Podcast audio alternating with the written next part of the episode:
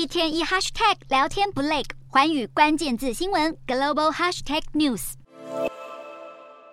瑞信证实要向瑞士央行急借约合台币一兆六千四百亿的救命钱后，市场立刻报以掌声。瑞信股价十六号一度狂涨百分之四十，后来收敛到百分之二十左右，救援行动算是暂时稳住投资人信心。百年银行巨擘不至于重演雷曼时刻，但走到如此境地，非一日之寒。瑞信风暴形成的原因在于过去丑闻太多。去年六月，因为协助毒贩在保加利亚洗钱被刑事定罪，另外还卷入莫桑比克腐败。案前员工及高管被曝牵涉间谍事件，以及曾有大量客户数据外泄给媒体，种种问题凸显瑞信内控极有问题，导致客户选择用脚投票。最后，系股银行倒闭点燃引信，在最大股东沙地国家银行排除增持股份的可能性后，瑞信不得不向外求援。虽然执行长已经抛出三年的振兴计划，包括裁员九千人、分拆投资银行以及出售部分业务，但在金融类股抛售潮尚未消退之且，执行上存在难度。相对的，货币政策收紧或放松更要再三拿捏。在金融业者忙着拆弹之际，势必将紧缩放款。高盛已经下修今年美国经济成长率预估到百分之一点二，未来一年衰退几率预测则升高到百分之三十五。